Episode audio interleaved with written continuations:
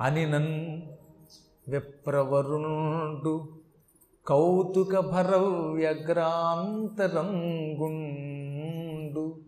భక్తి నిబద్ధాంజలి బంధురుండునై మీ దివ్య ప్రభావం బెరుంగని నా ప్రలదముల్ సహిల్చి మునిలోకగ్రామణి. సత్కృపన్ నను మీ శిష్యుని తీర్థయాత్ర వలనను ధన్యాత్ముగా చేయరే. అప్పటిదాకా వేళపాడు వాడాడు. లోపల లోపల నవ్వు వచ్చిందా? ఇప్పుడు వెంటనే గురువు గారు అన్నట్ట. ఒక్క దెబ్బకి మారిపోయింది. నన్ను మీ శిష్యుణ్ణి నేను మీ శిష్యుణ్ణి అండో అన్నాడు. మహాత్ములు ఎవరైనా కనపడినప్పుడు అంటే గురువు అనాలన్నమాట. అంచేది గురుదేవా నేను మీ శిష్యుణ్ణి. అంటే ఈ క్షణం నుంచి నన్ను శిష్యుడిగా చేసుకోండి. నా శరీరం అంతా గగుర్పాటుకు గురయ్యింది. కుతూహలం కలుగుతున్నది. అని ఎంతో భక్తితో కాళ్ళు పట్టుకున్నాడు ప్రార్థించాడు వేడుకుని ఆ తర్వాత అన్నాడు ప్రభు తీర్థయాత్రలు చేయాలనే కోరిక నాలో గాఢంగా ఉన్నది. నేను నిత్యకర్మలకు ఎక్కడ లోపం వస్తుందో అని ఇంతకాలం తీర్థయాత్రలకు వెళ్ళలేదు. ఇప్పుడు మీ దగ్గర పసరు ఉందని తెలిసింది.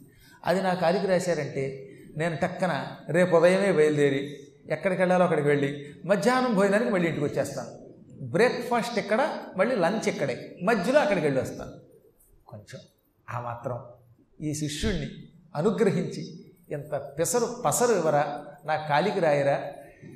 మిమ్మల్ని నేను గురువుగా సేవిస్తాను బాబోయ్ అని భక్తితో అడిగట్టాను ఇంతవరకు తెలియక మీ దివ్య ప్రభావం గ్రహించలేక ఔషధ ప్రభావం గ్రహించలేక ఏవేవో కారుకోతలు కూశాను. నా ప్రల్లదములు సహించి నా కారుకోతలు తప్పుడు మాటలు సహించండి. మీరు మునిలోక గ్రామణులు. గ్రామణి అంటే శ్రేష్ఠుడని అర్థం మునిలోక గ్రామణి అన్నాడు. మునులందరిలోకి మీరే గొప్పవాళ్ళు. మీ వంటి మునులు ఇంత పూర్వం నా దగ్గరికి రాలేదు. చాలామంది వచ్చారు హాయిగా భోజనం చేసేడారు అబ్బో ఇలా పసరున్నవాడు ఒక్కడూ రాలేదు. ఇప్పుడు మా ఇంట్లో ఎసరు పెట్టినందుకు మీ దగ్గర నుంచి పసన్ నాకు లభించింది. నాకు చాలా ఆనందంగా ఉంది. ప్రభు నన్ను కాస్త తీర్థయాత్రకు పంపించండి అని వినయంగా పట్టుకున్నట్ట. పాప ఆయన జాలి పడిపోయి ఆయన సొమ్మేం పోయింది ఆయన దగ్గర బోల్డ్ ఎప్పుడు ఎంత తీసినా వస్తుంది ఆ పసరు పైగా. అవడానికి ఇంత భరిణి ఉందండి? అది ఏనుగుదంతంతో తయారు చేసిన భరిణి భరిణి ఇంతే ఉన్నా ఆయన పసరు తీసి రాసిన తర్వాత మళ్ళీ అంతా ఉంటుందట నిండా. అది కల్పవృక్షం లాంటిది కామధేనువు లాంటిది అక్షయ పాత్ర లాంటిది. కాబట్టి అందులోంచి ఎంత పసరు తీసినా ఆయనకు వచ్చే నష్టం లేదు. పైగా ఈయన ఉత్తమోత్తముడు. ఇటువంటి మహాత్ములకి ఎంత ఇస్తే నష్టమే ఉందని దానికేనైనా ప్రొద్దుటే రాస్తానన్నాడు. ప్రొద్దుటే ఆయన స్నానం చేసి వచ్చాడు సంధ్యావందనం చేసుకొచ్చాడు. ఇంట్లో కూడా చెప్పలేదు మళ్ళీ ఇంట్లో చెప్పొస్తే అందరూ వస్తారేమో కూడా అనుకున్నాడు ఏమిటో. ఆయన తొందరపాటు ఉన్నప్పుడు పక్క వాళ్ళకి చెప్పలేము రాయండి గురువు గారు అన్నాడు ఆయన ఇంత పసరు తీశాడు. అప్పుడు ఆయన పోనీ చెప్పచ్చుగా ఈ పసరు ఏమిటి ఏమిటి ఎలా రాసుకోవాలి ఇవేం చెప్పకుండా ఆయన వెంట తన ప్రేపసజ్జ ప్రేప దంతపు నిలిచిన ఒక పసరి ఇది అది అని చెప్పక పూసిత పదాంబుజయుగని ఆ పసరింత తీసి ఆ దంతపుబరడిలోంచి ఈయన కాళ్ళకి రాసి వెళ్ళు నీ ఇష్టం అన్నాడు. ఆ పసరిడి ఆ మందిడి అతడరిగెను భూవీధర తుహిన భూధర శృంగ శ్యామల కోమల కానన హేమాఢ్యధరీ జరీ నిరీక్ష ప్రేక్షణ ఆ మందిడి ఆ మందు కాళ్ళకి రాశాడు. సన్యాసి గారు వెళ్ళిపోయారు. ఇంకా మళ్ళీ అక్కడ ఆగలేదు ఆయన. ఉంటే వీడు మళ్ళీ మళ్ళీ మళ్ళీ మళ్ళీ అంటాడు. రోజు ఇదో సమస్య వస్తుంది. నాలుగైదు రోజులు ఆగితే రోజు పొద్దున్నే మీరు కాస్త టిఫిన్ చేసి ఇంట్లో కూర్చోండి నేను పసరు రాసుకుంటాను వెళ్ళొస్తానంటాడేమోనని ఆ మందు పెట్టి ఆయన దారిని ఆయన వెళ్ళిపోయాడు. ఈ మందు పూయించుకున్న ఈయన ఏం చేశాడు? ఈ భూమీశ్వరుడు అరిగి ఎక్కడికి వెళ్ళాట ఇంతకాలం ఎన్నెన్నో అనుకున్నాడు. కాశీ అనుకున్నాడు గయా అనుకున్నాడు ప్రయాగ అనుకున్నాడు. ఇప్పుడు పసరు వచ్చిందిగా ఊళ్ళు ఎప్పుడైనా పెడతాం? హిమాలయ పర్వతాలకు వెళ్ళడం చాలా కష్టం. హిమాలయ పర్వతాలు ఆ ఇవన్నీ చూస్తే బాగుంటుంది అనుకుని తక్షణం హిమాలయ పర్వతాల్లో మధ్య ప్రాంతానికి వెళ్ళాలని కోరుకున్నాడు. అనుకున్నాడో లేదో? కళ్ళు మూసి తెరిచాడో లేదో? టక్కన ఈయన ఈ ఎక్కడో ఉండవలసిన అరుణాస్పదపురంలో ఉండవలసిన వాడు కాస్త హిమాలయాల దగ్గరికి చేరిపోయాడు. ఆయనకి మతిపోయింది. ఆహాహా ఏం పసరు ఏం పసరు. అనుకున్నాడు. పొంగిపోయాడు ఆయన కళ్ళు మూసి పెట్టాను నా యాభై ఖర్చు లేదు. ఆధార్ కార్డులు అక్కర్లేదు చెక్కింగ్లు అక్కర్లేదు మాయిదారి ఫ్లైట్ టిక్కెట్లు అక్కర్లేదు ఆన్లైన్లో ఆ టిక్కెట్లు రోజుకో టిక్కెట్టు. మనకి ఎన్ని ఎక్కట్లు? ఈ ఫ్లైట్ కూలిందంటే బకెట్లు తన్నేసినట్టే. కాబట్టి ఈ గొడవలు ఏమీ లేకుండా సుఖంగా విడిపోయాడు కదా. పొంగిపోయి ఆయన్ని పొగిడాడు. అక్కడికి వెళ్ళి ఇక అన్నీ వరసగా చూసేట్టు చూడవలసినని అట్టజనిగాంచె భూమి సురుడంబర చుంబి ముహుర్ముహుర్లుటద భంగ తరంగ మృదంగ నిస్వన స్ఫుట నటనానుకూల పరిపుల్ల కలాప కలాపిజాలమున్ కటక చరత్కరేణు కరకంపిత సాలము శీతశైలము అది శీతశైలం మంచుకొండ హిమాలయ పర్వతం.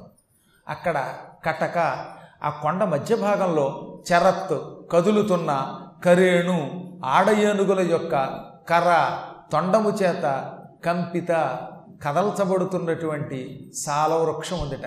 అంటే ఏమిటి? ఈయన వెళ్ళేసరికి హిమాలయ పర్వతం మధ్యలో ఉన్నాడు. ఆ మధ్యలో చాలా చెట్లు ఉన్నాయి ఆ చెట్లలో మద్ది చెట్లు ఉన్నాయి మద్ది చెట్టుని సంస్కృతంలో సాలం అంటారు. ఆ మద్ది చెట్ల దగ్గరికి ఏనుగులు వచ్చాయి. ఆడ మగ కూడా కరేణు అనొచ్చు అనుకోండి కాబట్టి ఏనుగులన్నీ వచ్చి ఈయన చూస్తూ ఉండగా మంచి మంచి ఏనుగులు బలమైన ఏనుగులు అన్నమాట. పెద్ద పెద్ద దంతములున్న ఏనుగులు. ఈ ఏనుగులు తొండంతో చెట్లను పట్టుకుని ఊపేస్తున్నాయి. ఊపి పడగొడుతున్నాయి. ఏనుగులు కదా సరదా చెట్లను పడగొడుతున్నాయట. ఇలా ఏనుగుల చేత చెట్లు ఊపబడుతున్నాయి. ఇంకా పైనుంచి కిందకి కొండ మీద నుంచి సెలయేరు పడుతోంది. ఆకాశ గంగ కిందకి దిగుతోంది. ఆ గంగ దబ దబ శబ్దం చేసుకుంటూ ఏమాత్రం ఆగకుండా వస్తున్నది. సాధారణంగా మనకి కుళాయిలు ఇస్తారు. కుష్ అని కాసి నీళ్ళు పడుతుంది ఆగిపోతుంది. నీళ్ళు వస్తాయి ఆగుతాయి. ఏదో మాయిదారు గొడవ. ట్యాప్లోంచి వచ్చే నీళ్ళు ఏముంది? దడదడదడ రాదు కదా. కానీ అక్కడ కొండ మీద అలా కదట. లొఠత్తు పైనుంచి నీళ్ళు దొల్లుకొస్తున్నాయి. అభంగా ఎడతెరపి లేకుండా ఉంది ఆ ప్రవాహం. ప్రవాహం చెక్క చెక్క చెక్క అలా వెళ్ళిపోతుంది కానీ ఎక్కడ ఆగట్లేదు. మాయిదారి కృష్ణాజలం కాదు కానీ గవర్నమెంట్ ఇచ్చే నీళ్ళు అనమాట ట్యాప్ వస్తుందని వీడు బకెట్ పెట్టి కూర్చుంటాడు కుర్రాడు వాటర్ వేస్తాడు. ఓ చొక్కరాను ఓ చొక్కాగను ఓ చొక్కరాను ఓ చొక్కాగను ఇలా వస్తే విసుగ్గా ఉంటుంది. ఆ పైనుంచి కిందకి సెలయేరు ఉందిట దబ దబ దబ ప్రవహిస్తుంది టేకంగా ఆ ప్రవాహం ఎలా ఉందట పైగా శబ్దం? మృదంగా మధ్యలో వాయించిన శబ్దం అన్నమాట. ఆ శబ్దం వినపడుతోంది. ఎప్పుడు కూడా సెలయేళ్ళు కిందకు వస్తూ ఉంటే మీరు చూసే ఉంటారు కేదారంలో ఆ మందాకిని ప్రవాహం. బదరీ దగ్గరికి వెడితే అలకనంద ప్రవాహం. ఆ ప్రవాహం దబ్బ దబ్బ దబ్బ ప్రవహిస్తూ ఉంటే ఆ దృశ్యం చూడడానికి రెండు కళ్ళు సరిపోవు. తెల్లని నొరగ కొక్కుంటూ వెళ్ళిపోతాయి చల్లని నీళ్ళు అనమాట ఆ నీళ్ళల్లో కాళ్ళు పెట్టారా? నీళ్ళు అలా కాళ్ళు పెట్టగానే మన కాళ్ళు బండ రాళ్ళు అయిపోతాయి. ఇక స్పర్శ ఉండదు. మన కాళ్ళు ఏమిటో మనకి తెలియదు. ఓ అరగంట పోయాక ఏవి నా కాళ్ళు అనాలి. జిల్లుమని శరీరం అలా స్తంభించిపోతుంది. అటువంటి నీళ్ళు వెడుతున్నాయి ఆ నీళ్ళు దబదబ తొలడంతో మృదంగ శబ్దంలా వినబడింది ఈ శబ్దములు విని పులకించిపోయి అక్కడికి నెమళ్ళు వచ్చాయి. ఆ నెమళ్ళు పురివిప్పు ఆడుతున్నాయట అందుకే కలాపి కలాపజాలమున్ అన్నాడు అన్నాడు కలాపి నెమలి మొగ నెమలు వచ్చి పింఛం విప్పి అలా ఆడుతున్నది. ఆ నెమళ్ళ యొక్క నృత్యం చూశాడు ఆయన. ఈ విశేషాలు చూశాడు. పొంగిపోయాడు. ఆహా ఒక్కటొక్కటి చూస్తాను. నా కాలికి పసరుందిగా ఎక్కడ కావాలంటే అక్కడికి చకచక వెళ్ళిపోగలను కదా అనుకున్నాడు. ముందుగా నరనారాయణ చరణాంబురుహద్వయ భద్ర చెహ్న ముద్రిత బదరీతరుషండ మండలాండిత సరణిన్ ధరణీసురుండు సనజననిదుటన్. ముందుగా బదరీ వెళ్ళాడు ఆయన ఆ బదరీలో నరనారాయణులు అడుగుపెట్టారు. ఆ అడుగులు ఇంకా హిమాలయాల్లో అలా ఉండిపోయాట. ఆ కాలం వేరు కదండి. అక్కడ నరుడు నారాయణుడు తపస్సు చేస్తున్నప్పుడు స్నానం చేయడానికి అటు ఇటు తిరగడం వల్ల అక్కడున్న కొన్ని ఇసుక నేలల్లో గట్టి నేలల్లో కొండల మీద వాళ్ళ కాళ్ళు పడ్డాయి. ఆ కాళ్ళ ముద్రలు ఉండిపోయాయి. ఆ ముద్రలు భద్ర చిహ్నాలు. అంటే ఏమిటి? శ్రీ మహావిష్ణువు ఎక్కడ అడుగు పెట్టినా ఆయన పాదముద్రలు కనపడతాయి. ఆ ముద్రల్లో శంఖం చక్రం అంకుశం ధనుస్సు ఇవన్నీ ఉంటాయి. ఇటువంటి పవిత్రమైనటువంటి రేఖలు కలిగినటువంటి పాద చిహ్నాలు అవి చూసి వాటికి నమస్కరించుకున్నాడు. ఆ తర్వాత అక్కడ ఉన్న బదరీ వృక్షాలు చూశాడు. ఆ మధ్యలో రకరకాలైన విచిత్రాలు చూశాడు.